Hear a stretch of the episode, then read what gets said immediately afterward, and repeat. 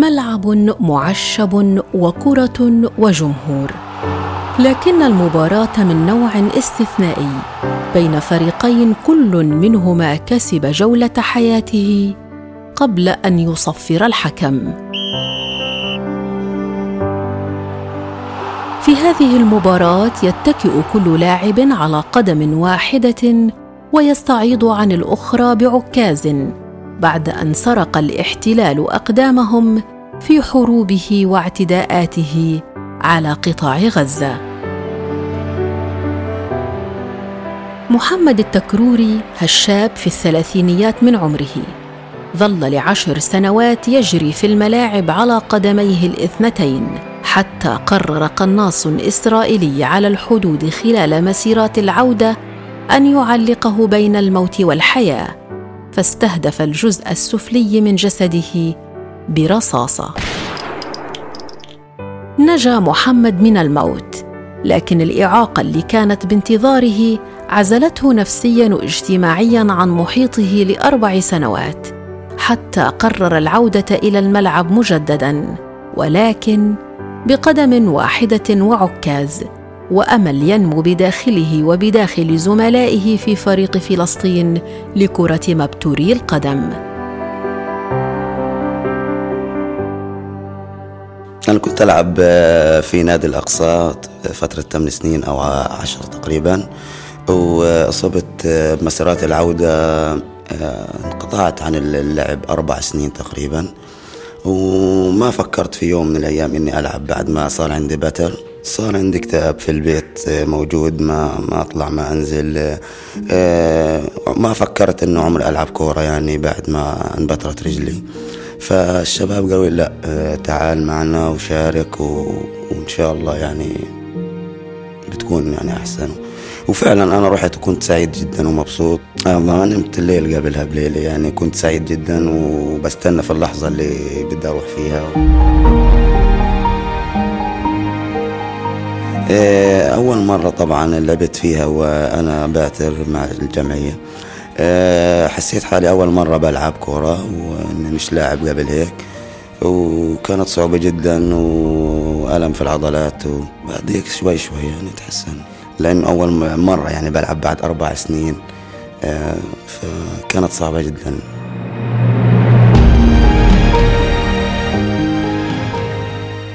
الهمة والعزيمة والإصرار والرغبة الجامحة في إثبات الذات وتحدي الإعاقة هي اللي دفعت بمحمد وبتسعين آخرين من مبتوري القدم للانضمام لهذا الفريق النوعي على مستوى الشرق الأوسط. لكن الفريق برئاسة فؤاد أبو غليون عضو اللجنة الأولمبية الفلسطينية لا زال يواجه عقبات كثيرة. فالاحتلال اللي تسبب في إعاقة أعضاء الفريق هو أيضا اللي بيحاول بتر أحلامهم فصعوبة السفر وضعف الإمكانيات وقلة التمويل. جميعها معوقات تحد من انطلاقة الفريق نحو البطولات العربية والدولية.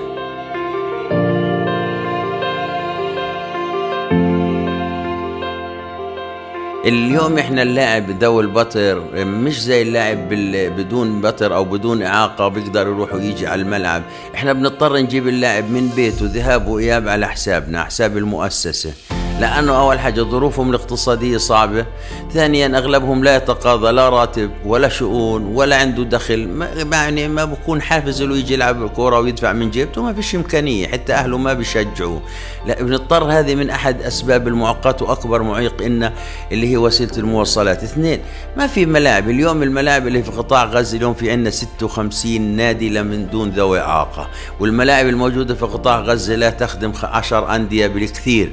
ما رأيك لما إحنا نكون كمان حمل عليهم بدنا بدنا ملاعب بالإضافة إنه إحنا ملاعبنا خاصة لازم تكون موائمة لذوي الإعاقة موائمة للدخول موائمة الحمامات موائمة.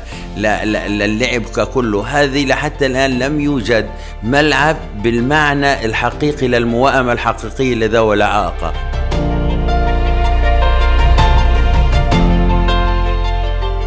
إضافة إلى ذلك المشاركات الخارجية معضلة كبيرة. بدون مشاركات خارجية بدون علاقات دولية بدون تشبيك ما بتطور. بضل محلي. التدريب المحلي فريق بتدرب مع بعض ومش تدريب. لازم ألعب مع الناس لازم ألعب مع عالم ثاني. أشوف إيش اللي اللعب أشوف وين هذا. بالإضافة إني أزرع الثقة في نفوس اللاعبين لما بخرجوا وبيطلعوا بتزيد الثقة. بالإضافة إلى المعابر المعابر مش زي أنا بقول والله بكرة بدي أسافر يلا يا شباب لو مش نطقوا في عنا. إحنا اليوم عشان نحضر لسفرية خارجية بنقعد ثلاث شهور مرتبكين مين بده يسفرنا؟ وكيف بدنا نطلع؟ وأي تاريخ؟ وهل المعبر بسكر ولا بسكرش؟ هل ممكن يوم الخميس تيجي سفرية؟ طب في أيام؟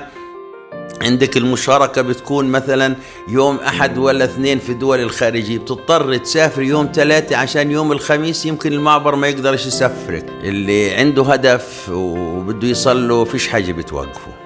إحنا أول حاجة الاعتماد على الله. ثاني حاجة في ناس آمنت في الفكرة وفي ناس لسه بتآمن بزيادة.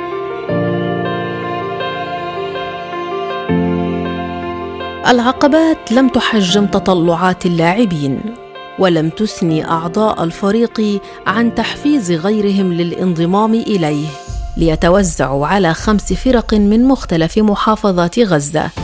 جميعهم وجدوا في النادي ملاذهم الآمن من ظلام العزلة وطوق نجاتهم من اليأس والاكتئاب.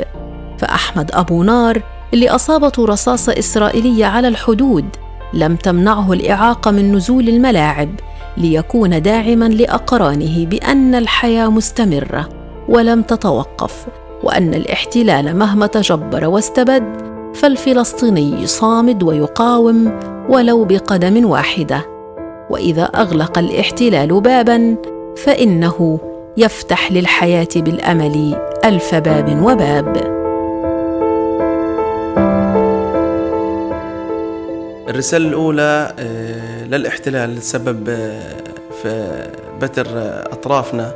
آه، قد ما حاولت وقد ما عملت مش حتحيدنا مش حتخلينا نترك ممارسة حياتنا وفعاليتنا في المجتمع. هذه الرسالة الأولى للاحتلال. الرسالة الثانية خلينا نقولها لأقراني أو لل زملائي اللي تعرضوا لهذه الإصابات والبتر خاصة البتر. آه، إحنا بنقول لهم إنه صار اليوم البتر أو صار في أي لحظة معك بتر أو صار في شيء نقص في حياتك مش نهاية العالم.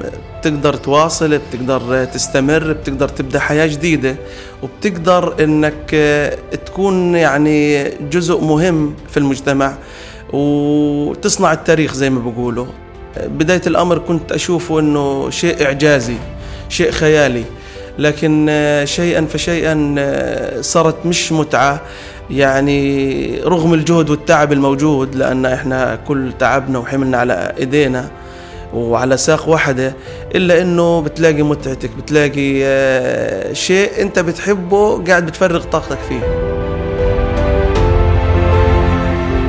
أثناء المباريات بتقرا في عيون اللاعبين الإيجابية والتفاؤل وبتسود داخل الفرق روح جميلة كلها أمل حتى وهم يتنافسون ويتسابقون بقدم وعكاز ليصلوا إلى الساحرة المستديرة فيسحرون المشجعين بخفتهم وبتأقلمهم مع البتر. فالحياة عند هؤلاء الشباب لم تتوقف عند النص المفقود بل يواصلون كتابة تاريخ الصمود الفلسطيني ليضيفوا سطرا جديدا مكتوب بالدم على ملاعب كرة مبتوري القدم. فقطعة منهم سبقتهم إلى الجنة لكن قلوبهم على الأرض ظلت ترك للاحتلال وتقاوم على جبهة أخرى متسلحة بالعزيمة وبالأمل في مواجهة الألم. بالأمل ستحقق المحال. بثبات ستصل أعلى من قمم الجبال. انظر للحلم البعيد وتسلح بالإيمان. وإرادة من حديد تجذ حلمك طوع البنات بودكاست على حافة الحياة. إعداد وتقديم حنان أبو دغيم. إخراج صوتي خالد النيرب.